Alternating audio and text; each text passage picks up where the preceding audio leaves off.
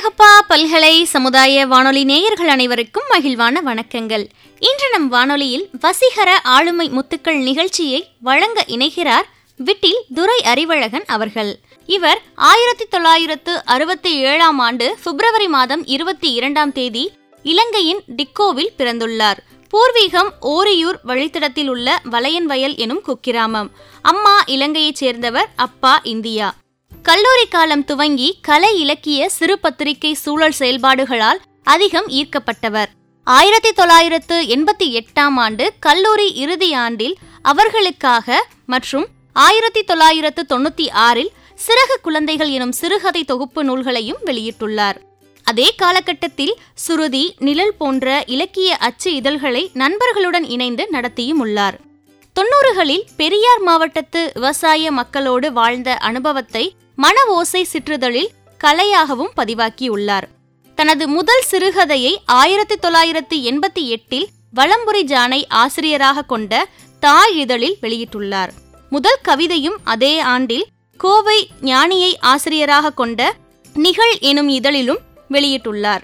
இரண்டாயிரத்தி பத்தொன்பதாம் ஆண்டு தனபாக்கியத்தோட ரவ நேரம் எனும் வாசிப்பு வழி தொகுப்பு நூலையும் இரண்டாயிரத்தி இருபதாம் ஆண்டில் ஸ்னோப்பாவில் அதிசய கடல் ஆகிய சிறார் நாவலையும் வெளியிட்டுள்ளார். அதே ஆண்டில் பதினேழு சிறார் எழுத்தாளர்களின் படைப்புகளையும் தொகுத்து ஒரு ஊர்ல ஒரு நரி எனும் தலைப்பிலும் வெளியிட்டுள்ளார். இரண்டாயிரத்தி இருபத்தி இரண்டு பிப்ரவரியில் பன்னவயல் எனும் முதல் நாவல் அன்னம் வெளியீட்டில் வந்துள்ளது. தற்சமயம் மனைவி ஜெயசுதா மற்றும் மகன்கள் கோகுல் சபரியுடன் காரைக்குடியில் வசித்து வருகிறார். இன்றைய வசீகர ஆளுமை முத்துக்கள் நிகழ்ச்சியில கவிஞர் மீராவை பற்றி பகிர இணைகிறார் விட்டில் துரை அறிவழகன் அவர்கள். வாங்க நேயர்களே நம்ம நிகழ்ச்சியை தொடர்ந்து கேட்கலாம். மதிப்புமிக்க அழகப்பா பல்கலைக்கழக சமுதாய வானொலி நேயர்களுக்கு அன்பான வணக்கம். சிவகங்கை என்றவுடன் நம் நினைவுக்கு வருவது மருது சகோதரர்கள் மட்டுமல்ல கவிஞர் மீரா என்று அன்புடன் அழைக்கப்படும் மீ. ராஜேந்திரனும் தான். வீரம் மட்டுமல்ல கவிதையும் கலையும் செறிந்த செம்மன் பூமி சிவகங்கை. செறிவுமிக்க இலக்கிய படைப்புகள் நூலாக மலர்ந்த தேவவனம் அன்னம் பதிப்பகம்.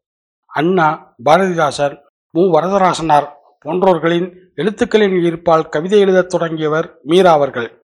மரபு கவிதையை தொடக்கப்புள்ளி வைத்து நவீன வசன கவிதை நோக்கி நகர்ந்து செழுமையான கோலம் வரைந்து தனது ஆளுமையை நிறுவியவர் மீரா அவர்கள். ஆயிரத்தி தொள்ளாயிரத்தி முப்பத்தி எட்டு இரண்டாயிரத்தி இரண்டு எனும் காலகட்டத்துக்குள் ஒடுங்கிவிடாது. இன்றும் தனது கவிதையாலும் அன்னம் பதிப்பகத்தாலும் நம்மிடையே வாழ்ந்து வரும் இலக்கிய குயில் மீரா அவர்கள். பூமியின் அடியாளத்தில் கண்களுக்கு தெரியாத அபூர்வ நீரோட்டம் போன்றது பாலிய நினைவுகள். இந்த பாலிய ரேகைகளின் இனிமை ஓடாத மனம் எவருக்கும் இருக்காது என நம்பலாம். இந்த நினைவுகள் சார்ந்த நிலம் என்பது சிறு பறவைகளின் கீச்சொலிகளாலும் ஓடைகளின் சில்லிப்பாலும் குறுஞ்செடிகளின் பசுமையாலும் பனித்துளிகளாலும் நிறைந்தது. வளரிளம் பருவம் தாண்டிய பிறகு இந்த நினைவுகளை மீளுருவாக்கம் செய்து பார்க்கும் கணங்கள் கிடைப்பது என்பது அதி அற்புதமானது. ஒரு வண்ண ஓவியத்தின் மென்முறுவலாக என் நினைவில் தங்கியிருக்கும் எண்பதுகளில் என்னை வசீகரித்த ஆளுமை மீரா அவர்களின் ஞாபகம் தோன்றும்போது என் பால்ய நிலவெளியின் காட்சிகளுள் தவிர்க்க முடியாமல் எனக்குள் கிளர்ந்திருந்து என்னை வியாபித்து கொள்ளும் அந்த நிலத்தின் நினைவுகள். அசோகா வேம்பு முதிர்ந்த அரச மரம் கண்மாய்கள் சிவன் கோவில் தெப்பக்குளம் குதிரை வண்டி பயணம் செம்மண் புழுதி என பாலிய நிலக்காட்சி அடுக்குகள் எனக்குள்ளும் பூத்து கொழுங்கிக் கொண்டிருக்கின்றன. அப்பாலிய நிலத்தில் ஈரம் மாறாத நீர் சித்திரமாக நண்பன் கதிரின் முகமும் காட்சி பெற்று நிலைத்திருக்கிறது. பத்து முதல் பதிமூன்று வயது வரையிலான சிவகங்கை நாட்களின் நீரோட்டம் நிரம்பிய தளிர் வேர்களும் அதன் நீட்சி கொண்ட நாட்களின் நினைவுகளிலும் மிக பெரிதும் என்னை நிறைத்து நிற்கிறார் மீரா அவர்களும் அவர் குடும்பத்தினரும்.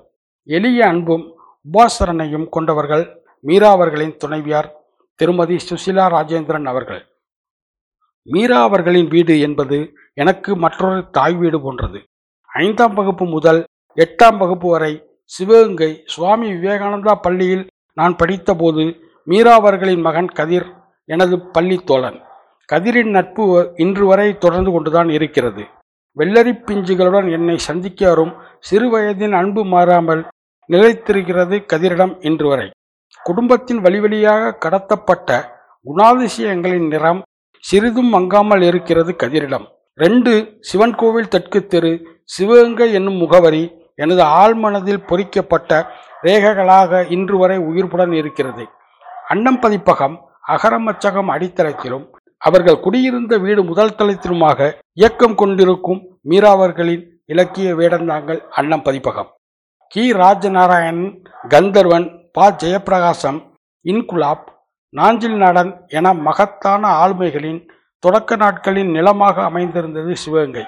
இலக்கிய உலகில் இவர்கள் வேர்பிடித்து செழித்து வளர்ந்து நிற்க அரவணைத்து உற்சாகப்படுத்தியோர் மீராவர்கள் இளம் குருத்துக்களாக முகம் காட்டிய படைப்பூக்கம் கொண்டவர்களை அடையாளம் கண்டு அவர்களை விருட்சமாக மாற்றும் தனிக்குணம் கொண்டிருந்தவர் மீராவர்கள் வந்த விருந்தாளிகளுக்கும் வரப்போகும் விருந்தாளிகளுக்கும் மீராவர்களின் வீட்டு உலை கொதித்தபடியே இருக்கும். அன்னம் பதிப்பகத்தின் நுழைவு வாசலை எப்பொழுதும் சிரித்த முகத்துடன் வரவேற்று நிற்பார் பாரதியாரின் சித்திரம். அடுத்தாற்போல மரமேஜையில் அடுக்கப்பட்ட மெய்ப்புகளை உன்னிப்பாக வாசித்து சிவப்பு மையால் திருத்தங்கள் செய்து கொண்டிருப்பார் பெரியவர் தமிழாசிரியர் வரதராசன். நீண்ட நடு அறையில் பெண்களின் குரலொலியோடு அச்சுகோர்க்கும் வேலை தொடர்ந்து நடந்து கொண்டிருக்கும்.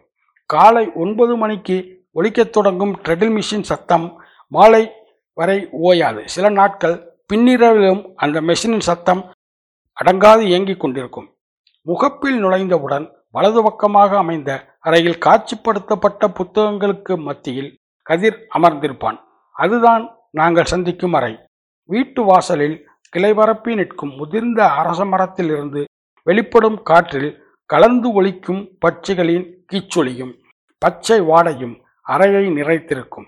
வெட்கை அண்டாத அறை அது. லக்குமி அம்மாள் மீனாட்சி சுந்தரம் தம்பதியினருக்கு ஆயிரத்தி தொள்ளாயிரத்தி முப்பத்தி எட்டில் பிறந்தவர் மீரா அவர்கள். பர்மாவில் தொழில் செய்துவிட்டு பூர்வீகம் திரும்பி சிவகங்கையில் குடியேறியவர்கள் இவர்கள். மீராவின் பாலிய நிலம் பர்மா ஆகும். ஆயிரத்தி தொள்ளாயிரத்தி அறுபத்தி நாலில் சுசிலா அவர்களை கைப்பிடித்தார் மீரா அவர்கள். மதுரை தியாகராசர் கல்லூரியில் தமிழ் இலக்கிய முதுகலை பட்டப்படிப்பு பயிலும்போது மீராவின் நெருங்கிய நண்பராகவும் வகுப்பு தோழராகவும் இருந்தவர் கவிஞர் அப்துல் ரகுமான் ஆவார். மீராவின் இறுதி நாட்கள் வரை இந்த நட்பின் ஒளி குன்றாமல் நீடித்தது.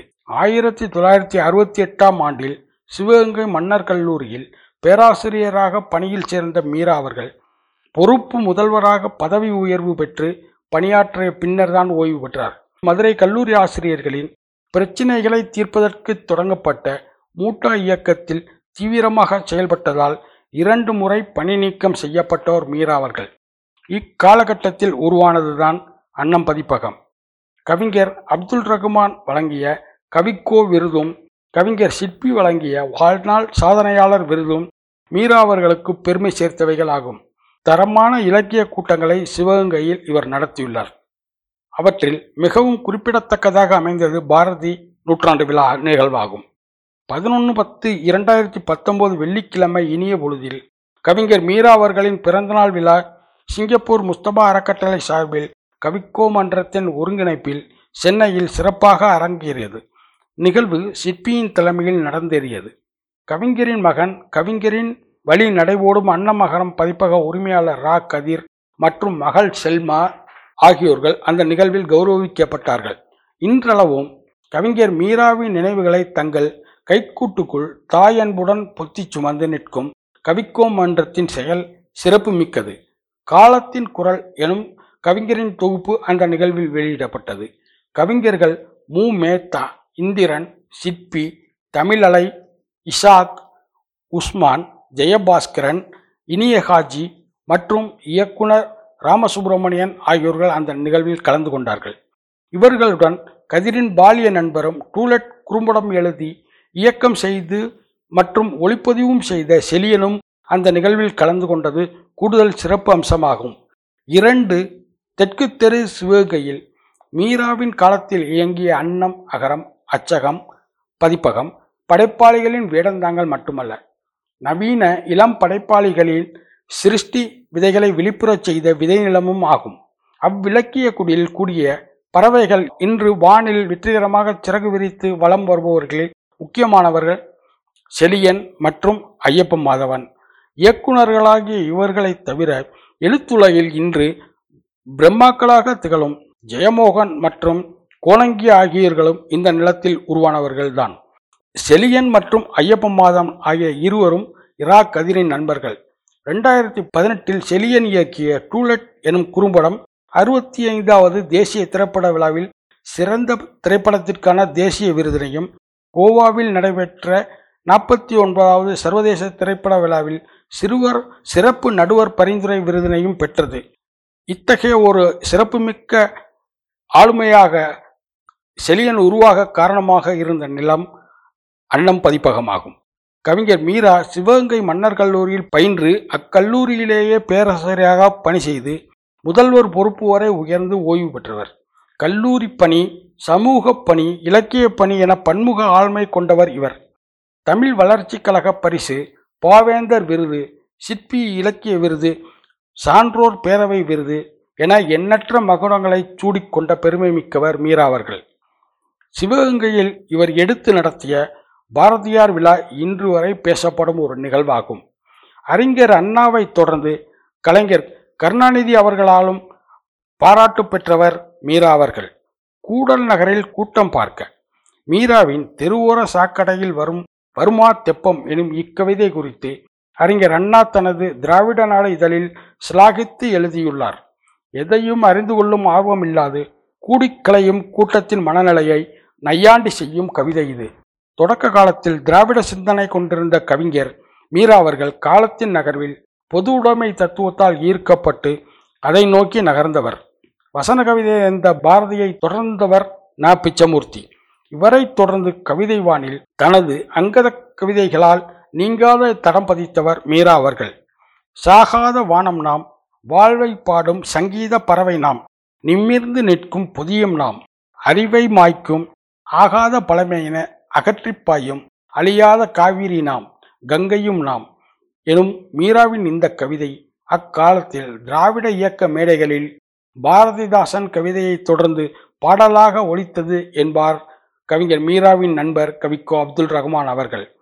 கி. ராஜநாராயணன் கோணங்கி பா. ஜெயப்பிரகாசம் நாஞ்சில் நாடான் இன்குலாப் கந்தர்வன் பாவண்ணன் எஸ். ராமகிருஷ்ணன் போன்ற இலக்கிய ஆளுமைகளை அடையாளம் காட்டியது அன்னம் பதிப்பகம். இதில் இன்று வரை அன்னமகரத்தின் நட்சத்திர எழுத்தாளராக திகழ்பவர் கரிசல் காட்டின் மூத்த எழுத்தாளர் கி. ராஜநாராயணன் அவர்கள். எண்பதுகளின் இறுதியில் அன்னம் வெளியீடாக வந்து எழுத்துலகில் மிக பெரும் அதிர்வலைகளை உருவாக்கியது கோணங்கியின் மதினிமார்கள் கதை. புதுமைப்பித்தனுக்கு பின் தனது கவித்துவமிக்க புனைவி எழுத்தால் இலக்கிய வனத்தின் தனிக்காட்டு ராஜாவாக வலம் வருபவர் கோணங்கி. இவர் நாடக எழுத்தாளரும் விடுதலை போராட்ட வீரருமான மதுரகவி பாஸ்கரதாஸ் அவர்களின் பேரன். அன்னமகரம் வணிக நோக்கில் தொடங்கப்பட்ட நிறுவனம் அல்ல.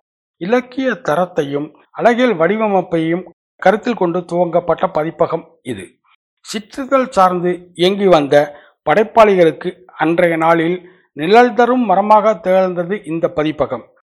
தனது தொடர்ந்த பயணங்களாலும் படைப்பாளிகளுடனான சந்திப்புகளாலும் பதிப்பகத்தை செழுமையான வளர்ச்சி பாதையில் சிறகடிக்கச் செய்தவர் மீரா அவர்கள். பதிப்பகத்தின் அனைத்து செயல்பாட்டிலும் அச்சாணியாய் நின்று செயல்பட்டவர் மீராவின் மகன் இரா கதிர் தந்தையைப் போலவே இவரும் கவித்துவ மனம் படைத்தவர்.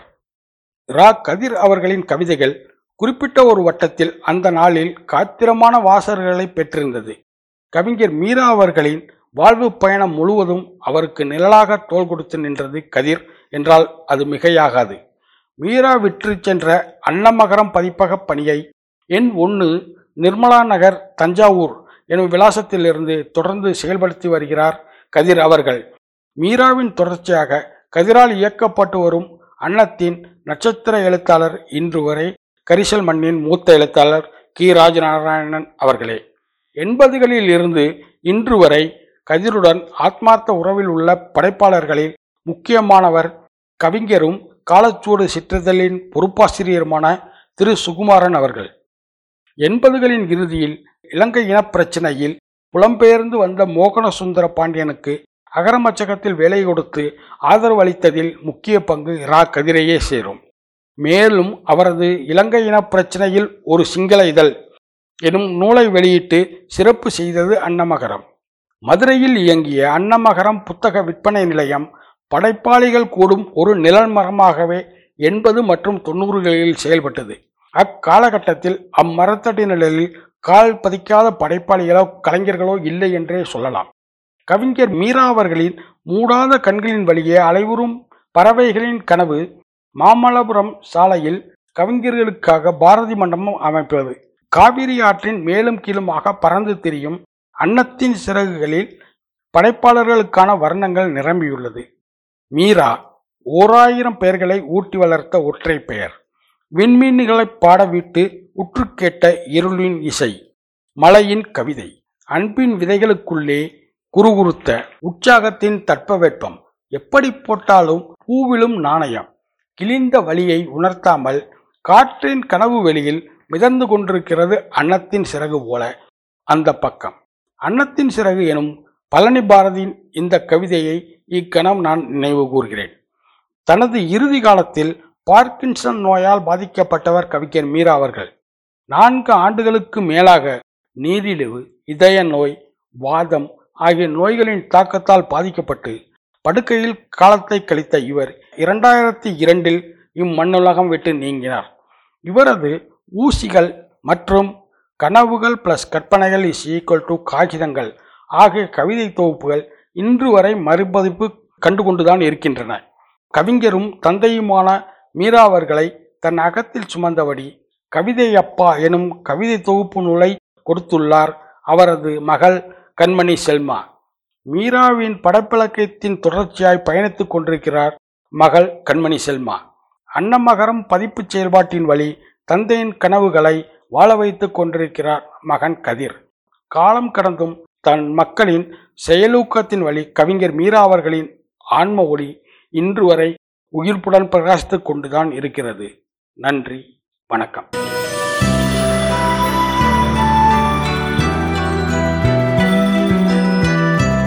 நம்ம எல்லாரும் தொடர்ந்து இணைந்திருப்பது அழகப்பா பல்கலை சமுதாய வானொலி. இது காரைக்குடியின் முதல் வானொலி.